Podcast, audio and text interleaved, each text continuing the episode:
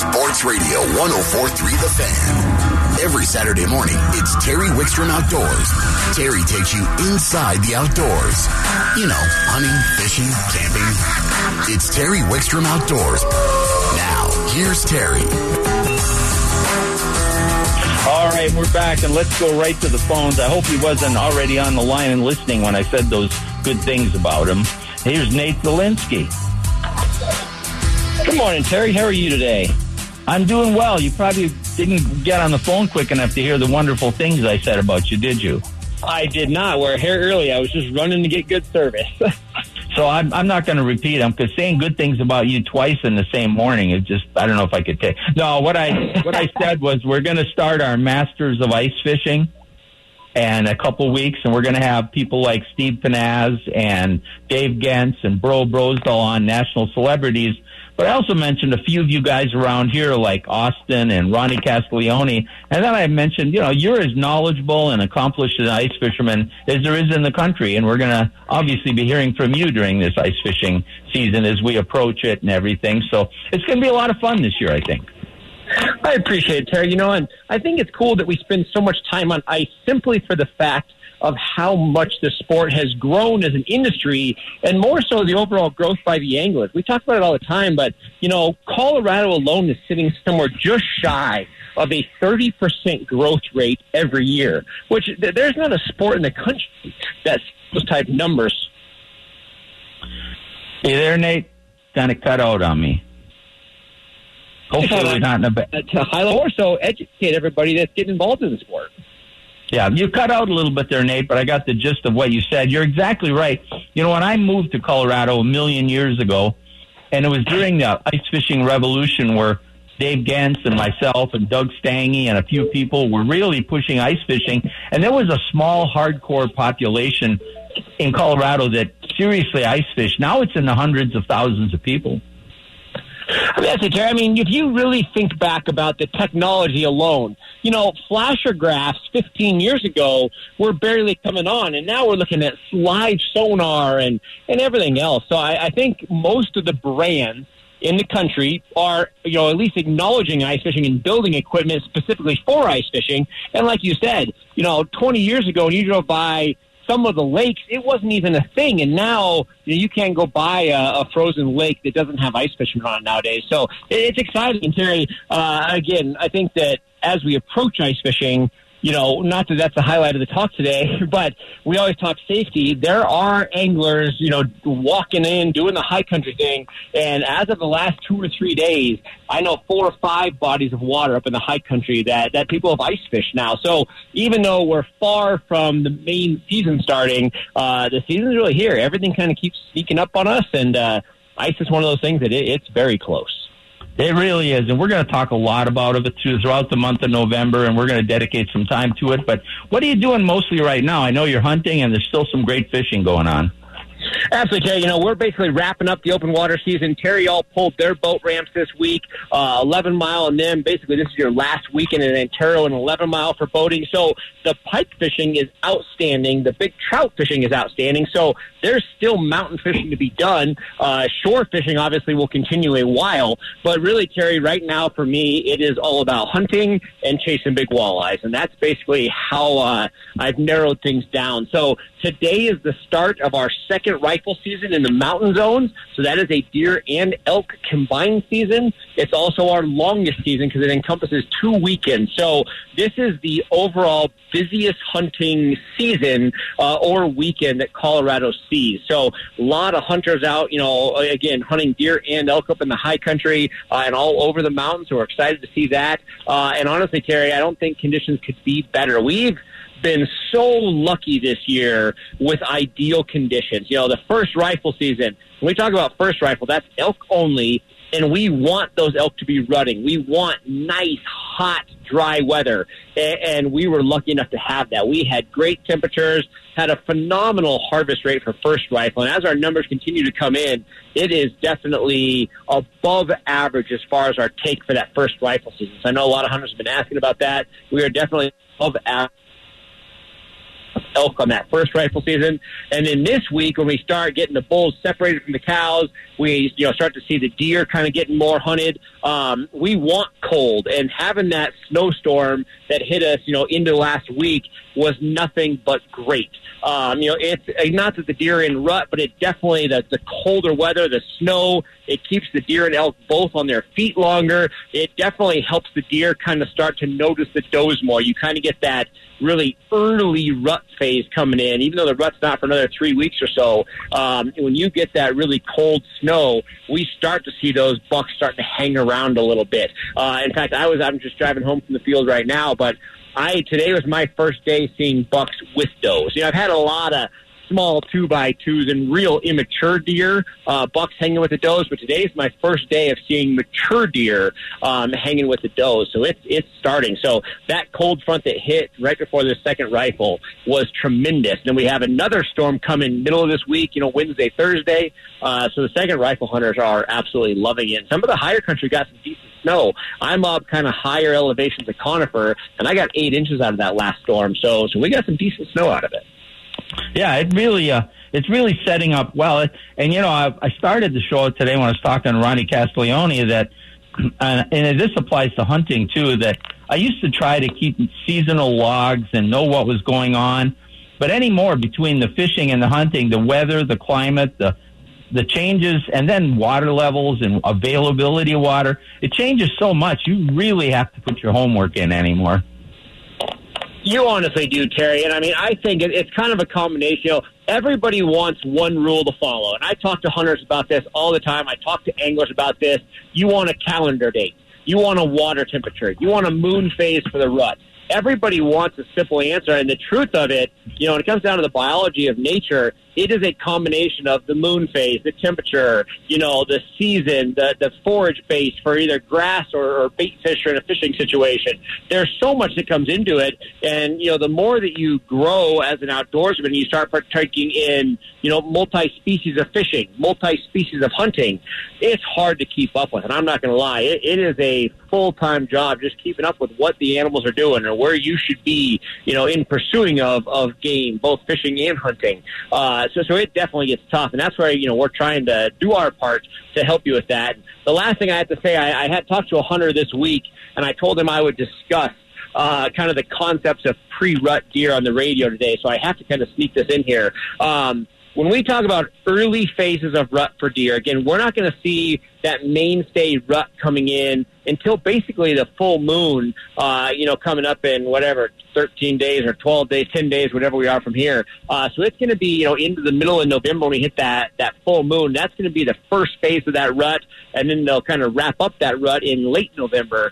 But when we talk about early rut conditions, you know, one of the things, it's not necessarily the, the surest fire technique, but it, it gives you a, a pretty good odds, is we always call it guilty by association. So you're going to go out in the woods, and when I start seeing a lot of does, so whether it's a handful, small group, you know, four or five does, or those bigger groups where there's ten, fifteen does out in a big group, um, we always start searching around those does, because the first wave of that rut, those bucks will hang, you know, two, three hundred yards off those does, a half mile off those does. But they start to what we call that, have that association where they're in the vicinity, where they can smell them, they can see them.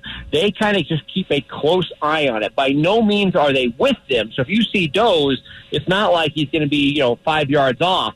But you will start to see these bucks starting to really separate out of their bachelor groups and really kind of have a little bit of association to those does. So one of the tips that I have for kind of that pre-rut deer situation is, you know, when you find does, don't get discouraged. Don't just immediately look away.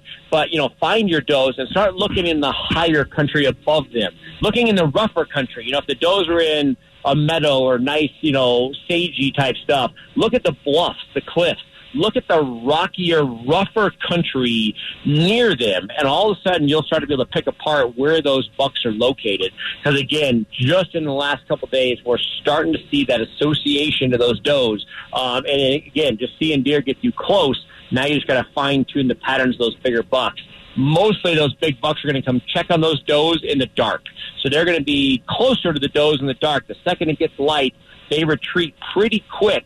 So again, you're just kind of, you know, very first light, very last light. You're kind of just checking, you know, around those does, and there's a good chance you're going to find a buck kind of hanging out and associated with those does. And that's probably the best pre-rut kind of mule deer activity uh, you can have right now. And you're seeing that throughout the mountains, throughout the high country right now, pretty much?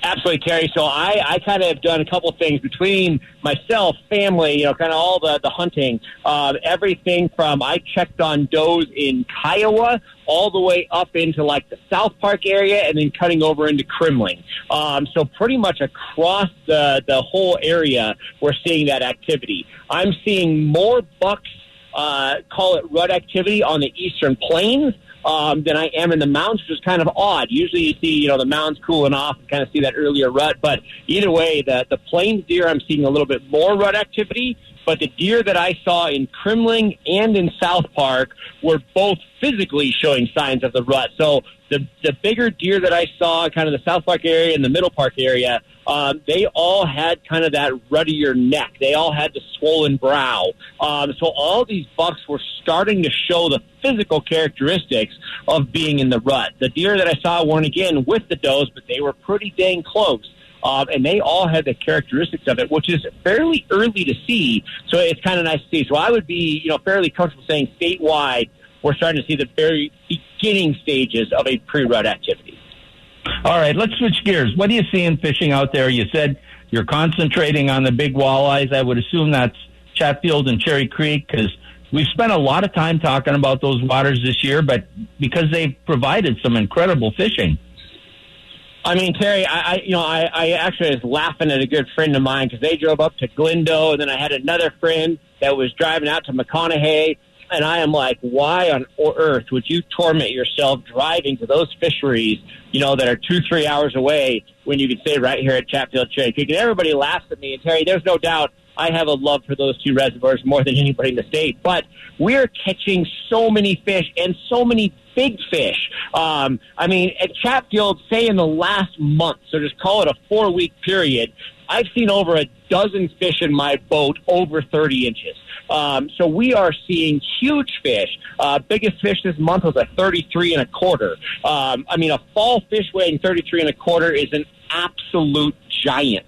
Um, so we're seeing big fish. We're seeing numbers of fish. Um, it's one of those scenarios that I, I just can't talk enough about those fisheries right now. So, uh, yeah, and it's fairly simple. We're breaking down our daytime activity. It is nothing but jigging wraps and blades. Um, you know, so I am jigging wrap and blade bait fishing, kind of true to those fisheries characteristics, we'll call it. Cherry Creek is fishing way better on blade baits. Chatfield is fishing better on jigging wraps. So Chatfield, my daytime, I'm seeing my fish slightly deeper. So they're sitting like at the bottom of basins. They're sitting slightly lower in the water column. So my fish at Chatfield, I'm catching them in twenty to twenty-five feet of water. My fish at Cherry Creek are still kind of up on structure. I'm doing really well in that twelve to fourteen feet of water. So jigging wraps at Chatfield. All right, Nate, we kind of lost you for a second again there. A slightly deeper diving jerkbait um, and really working walls. So you are working contour edges with those jerkbaits. Uh, a fairly aggressive snap, really get the ball bearings in those jerkbaits, making noise, and then kind of a quicker pause. I'm doing about two-second pauses on the jerkbaits, uh, and I'll tell you, it is a pattern that is catching some big fish. So the reaction during the day, jerkbaits at night, uh, and hang on, because it has been fishing very, very well. Do you think the long, the shorter pause has anything to do with that we have warmer than typical water right now? I think that typically is it. Because, I mean, typically by this time of year, those fish are, they're never, like, slow. You know, everybody thinks the water's cold and the fish are done. They still have a ton of energy in that colder water. But typically speaking, we would be doing those slightly, you know, boring three, four-second pauses right now. And, I mean, I'm literally slap, slap. And I am, I'm working the baits as if I'm working a, a July or August jerk bait. So very aggressive twitches or snaps or jerks on the bait, and then just a one, two, and then go back after it again. So I, I do think that the warmer than normal temperature um, is helping us out, and more so, I think it's just because it's been such a nice transition. We talked about this last week. You know, I like it when you have this nice, slower transition, water temperature off, very basic. It doesn't put the fish in any sort of shock. And I think that lack of shock has really just allowed these fish to keep their energy and stay very aggressive. We got about a minute left. Any place in the mountains you'd go to get in some fishing? I know a lot of the ramps are closing. Where would you go? You know, Terry, I think, you know, we talked about it last week, but jumping up to like eleven mile right now simply because you have so many opportunities. There are still kokanee running up the Dream Stream. There are still a few browns running up the Dream Stream. There are big rainbows all over the place. And with that temperature change that we just talked about, our temperatures did not hit those lower temps where the pike fishing is outstanding until about right now. We love it when that water's in the mid forties for those big pike.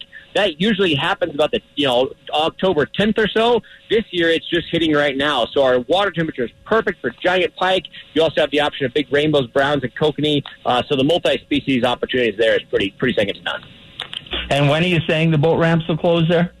Everything's going to close on Monday, on Halloween. The thirty-first is when Ontario and eleven mile will close the boating for the season. All right. My friend, um, we will get talk to you next week, and you have a good rest of your day. Thank you, sir. We'll talk to you soon. All right, Nate Zelinski, always great information. I do need to correct something I said earlier. I talked that uh, Larimer County was going to their new boat ramp hours on Monday. It's actually Tuesday, November first. They're going to the new hours, which uh, let me look up my note here. The new hours starting Tuesday at Larimer will be, I believe, eight to four. I believe eight to four at both Carter and Horsetooth starting Tuesday. So, but you can stay. If you launch at Horsetooth, you can stay later, and, and then you can bring your boat off. You just don't get a seal on it when you come off, and you have to be reinspected. We're going to take a quick time out. When we come back, we're going to continue talking fishes, as Austin Parr is going to join us on Terry Wickstrom Outdoors on one oh four point three The Fan.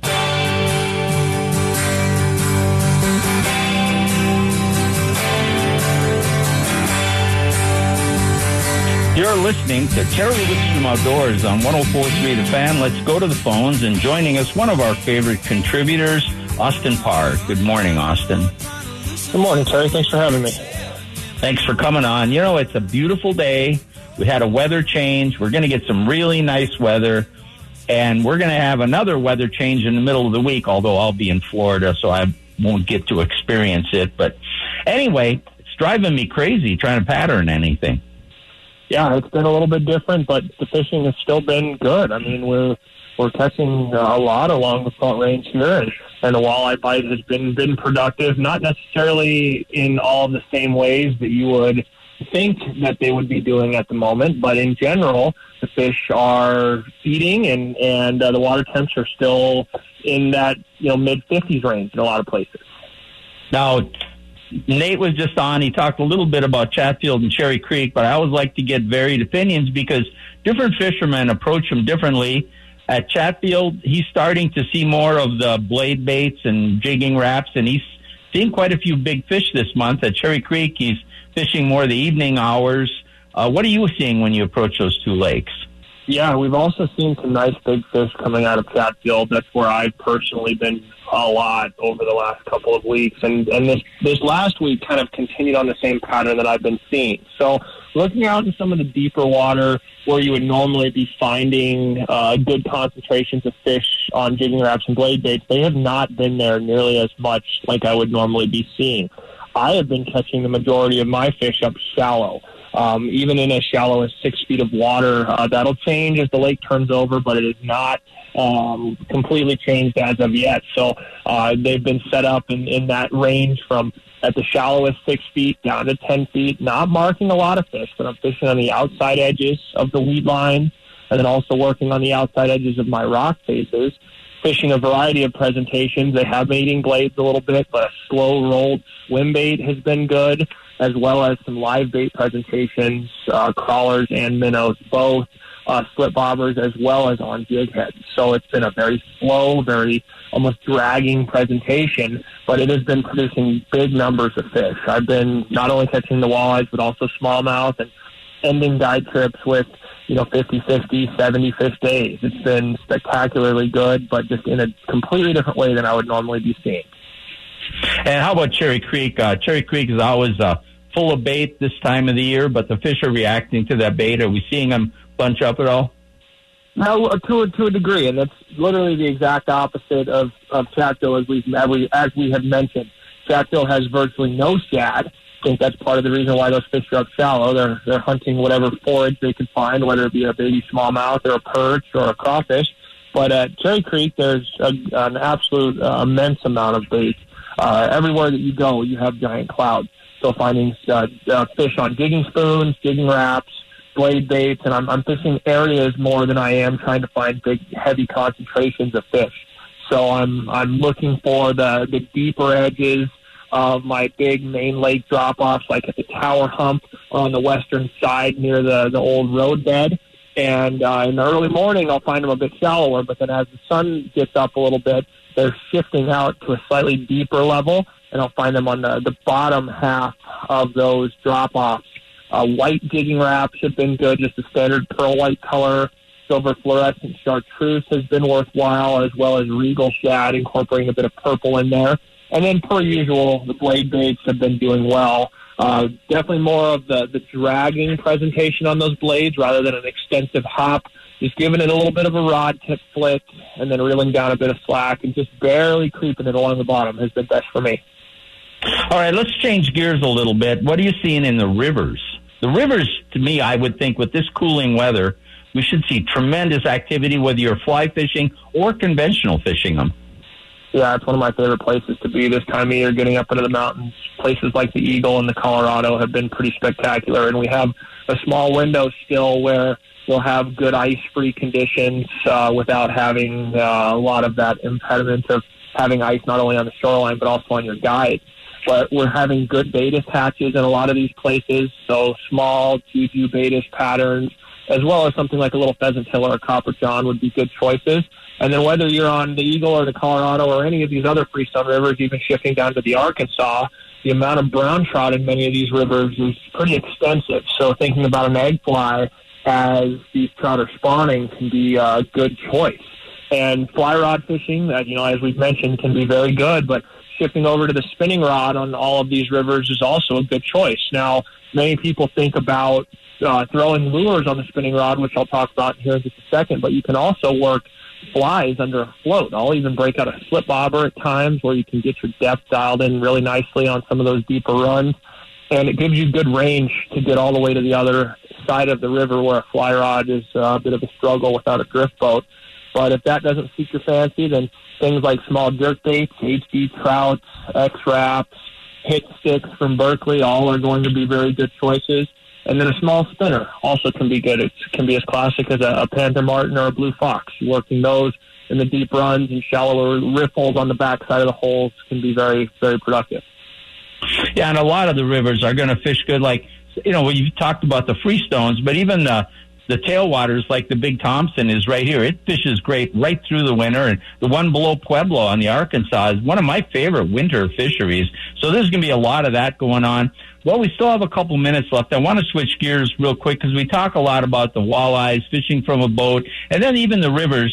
But there's an opportunity that's going to come up, a couple of them, and that's kokanee and rainbows and browns in the lakes. First, let's start with the kokanee. What are you hearing? I haven't heard a lot about kokanee this year. Yeah, there's been pretty good runs coming up out of um, eleven mile up into the Dream Stream. Folks have been finding a lot of good fish up there on San Juan worms and egg flies. Usually those cokes in the river will do pretty well with on the fly rod, but you can also drift a float with a small uh, ice fishing tube jig. Granted, it's all flies and lures only up there, so no tipping of anything in the Dream Stream. But you can also shift down to Wolford. I've been hearing good things about the shoreline on the southern edge, as well as up near the boat ramp. Definitely you have to be mindful of the kokanee nets. Similar to, similarly to the walleye, they net those fish, and then um, they'll gather the eggs uh, to then restock fish the next year, so you want to make sure to not get any lures into those. But you can have great success stripping clouser minnows on the fly rod, and then also working those same ice fishing tube jigs, trout traps tubes, as well as atomic teasers from Berkeley, tipped with a little mealworm or a wax from under a slip bobber can be quite deadly. And this time of year, I do very well up there. It's a little bit later run than, uh, than in other places, and it's peaking right about now. Now, the other thing I want to switch to, and I actually want to spend a little bit of time, we're seeing the trout in the mountains really get active, in the lakes now I'm talking, in the body, reservoirs and lakes. And that, you know, whether we're at Granby or Grand Lake or uh, Antero or up in North Park. They're, they're all doing well, but the boat ramps are closing. So a lot of those people are reverting to shore to fish for those. Up and down the Front Range now, we've seen heavy stocking of rainbow trout. The water is cooling, and so we've got a lot of these holdover trout that are active that are hard to find during the summer. I would think up and down the Front Range, both in a boat where trolling could be a, a, just a great way to approach it, or from the shore, we're going to see some great rainbow trout fishing on the Front Range for the next few weeks. Absolutely. I've been seeing it on Chatfield already. Uh, over the past uh, couple of weeks, they stocked nearly seven thousand trout up to twenty-eight inches into Chatfield. So there's some big fish as well as those holdover fish from the summertime, and the trolling bite has been good. I had a guy trip this last week where we targeted trout for a period of time and ran planer boards with Tasmanian doubles and castmasters, literally right down the middle of the lake out of the main basin area and then into the no-wake zone slightly, and caught a lot of decent fish. Nothing giant, but up to nineteen and a half inches, so some pretty high-quality trout. Same thing happens at Aurora right now, where you have the, the deep water, the trout hold well throughout the summertime, and you have big fish that'll come a bit shallower. Same thing goes. You have your electric motor, you control those planer boards, or even just as simple as pitching a spoon out behind the boat. But some of those Tasmanians work great out there, and then there's good shore fishing opportunities out there. Not only can you run these same lures that we're discussing, but basic power bait and salmon egg style presentations on a bait line can really bode quite well. You can sit there with a second rod stamp and throw a secondary rod as well if you like. But even in smaller bodies of water and slightly up into the mountains, Evergreen is really turning on right now. Georgetown's going to be great for the next couple of weeks, and up towards Saint Vrain State Park, they've been doing quite a bit of stocking, as well as even Horsetooth. So we're seeing good trout coming in throughout all around on the Front Range, and great opportunities are to be had when some of the other warm water species begin to be a bit less active in the cold water. And great shore opportunities. You know, people talk, we talk about boats and electronics a lot, but this and spring are when the, the shore anglers can really come into their own. The trout are comfortable in this cooler water, and it's going to get cooler, and they're going to get more active. And as you mentioned, a lot of stocking going on. You mentioned bait or power bait, and have a second rod stamp, and that's almost like chumming, and then work a lure around the same area. This is a great time for people that maybe aren't the most accomplished anglers, but just want to catch fish. So they want to take their kids out and catch some fish. Or I'm a kid, I want to get out and do it, throwing some spinners or something. You catch, you will catch some fish. Get out and fish these trout from shore. One last comment. Anything else, Austin? So, you know, like I, like I mentioned with this trout, you'll you'll have the shore fishing opportunities, but this is also a good time for the shore to be thinking about some of the sawguys and the walleyes. They'll start to move shallower in some of the uh, smaller bodies of water, and you can find them along the edges of the, the dam in the lower light conditions. Gulf minnows, jerk baits, and where you can run blade baits, all will catch some fish for the shore angler as well. All right, my friend. If people want more information, how do they find you? I'm at Discount Fishing Taco. We're six blocks south of Evans on the west side of Santa Fe. All right. Always good information. Thank you, Austin.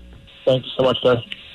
This uh, segment is brought to us in part by um, Elkwood's Insurance Company, Sean Early. Sean's motto is, you get a hold of him and he'll shop your insurance while you're out in the field or on the water. You can find him at elkwoods insurance dot com. We're going to take a time out, and one of our favorite people is going to join us from Colorado Clays, J R, and we're going to talk some shooting on Terry Wickstrom Outdoors on one oh four point three The Fan.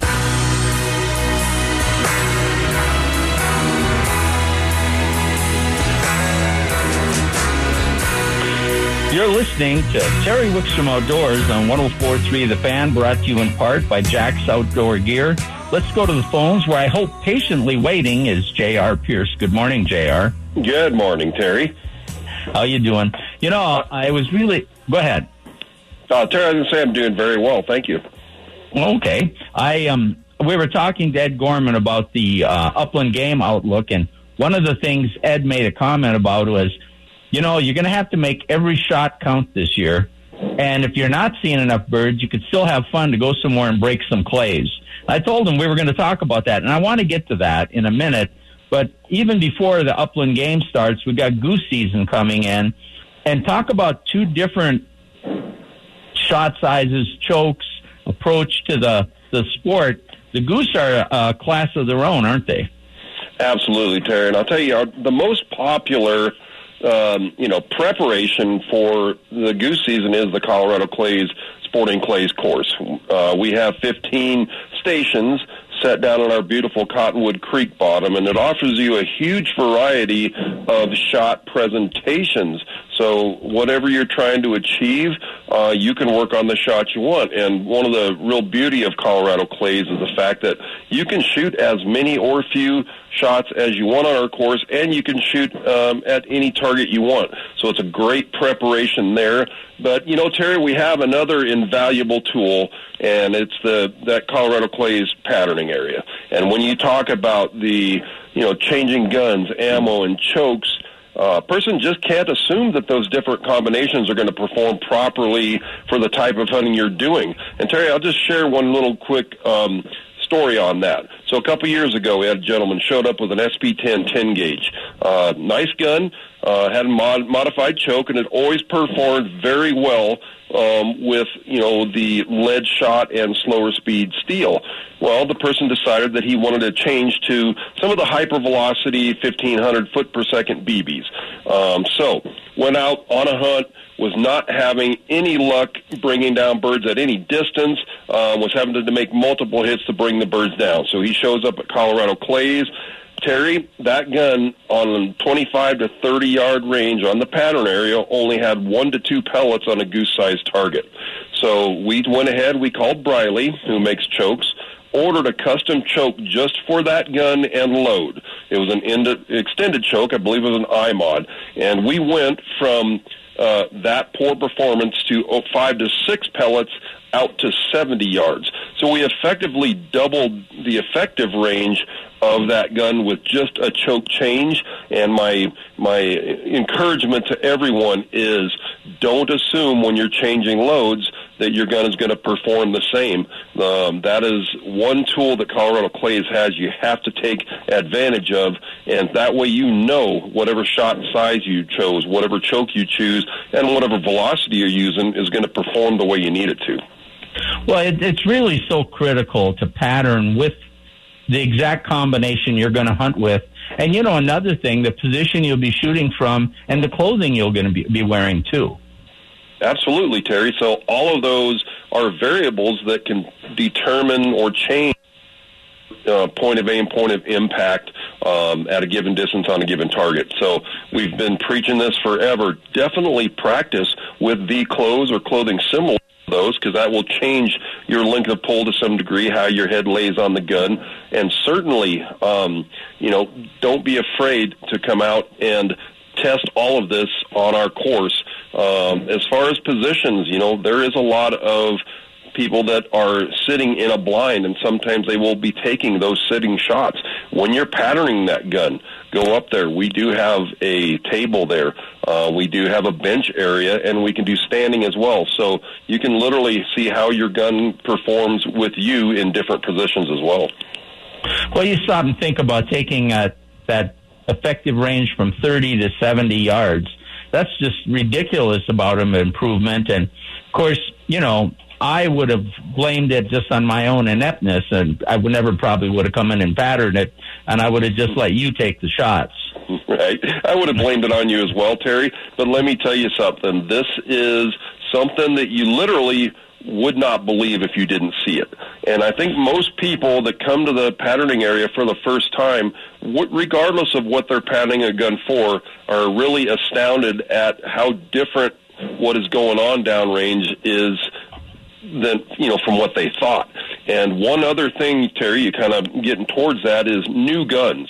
So a lot of folks, you know, things are coming around. I had a gentleman, uh, and this is another story of actual thing that happened, uh, bought a new gun.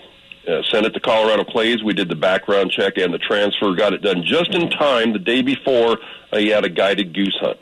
Uh, he went out, did the hunt. I got a call later that day, and you could tell he was very distraught and very disappointed. We brought that gun out to our patterning area the next morning, and Terry, that gun was literally at twenty-five to thirty yards, shooting over two feet high from the aim point.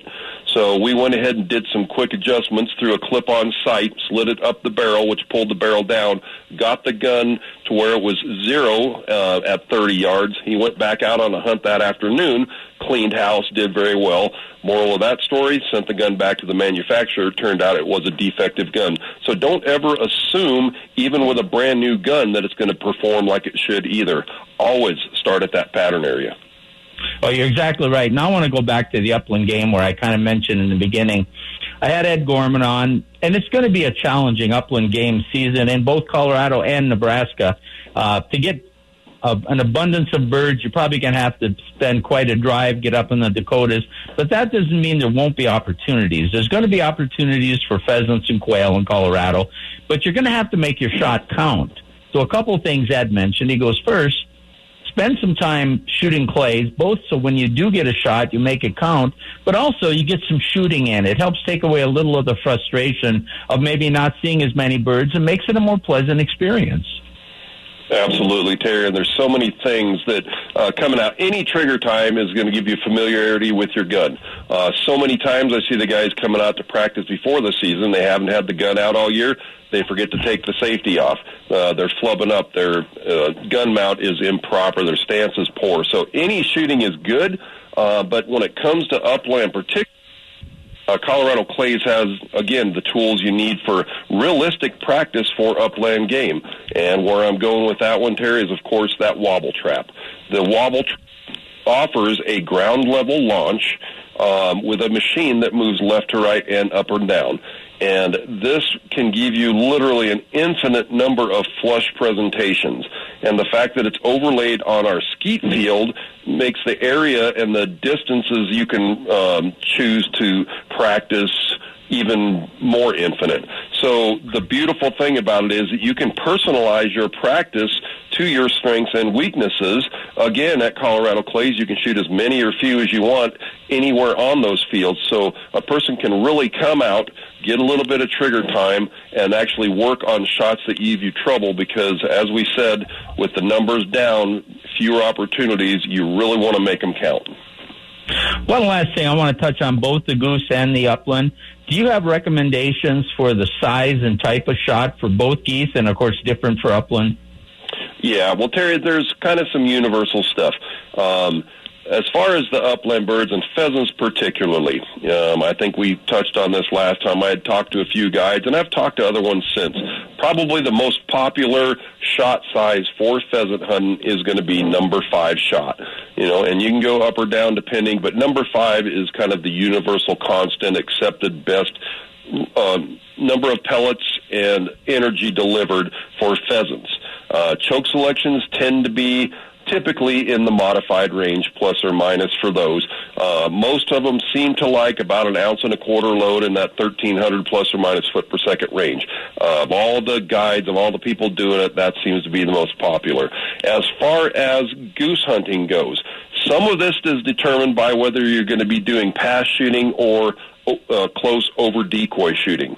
A lot of the guides that I've talked to the last Uh, hey, prefer a very open choke and larger pellets, B Bs or T-shot, because they believe even with a few less pellets on target, the bigger pellets deliver energy and make for a cleaner harvest.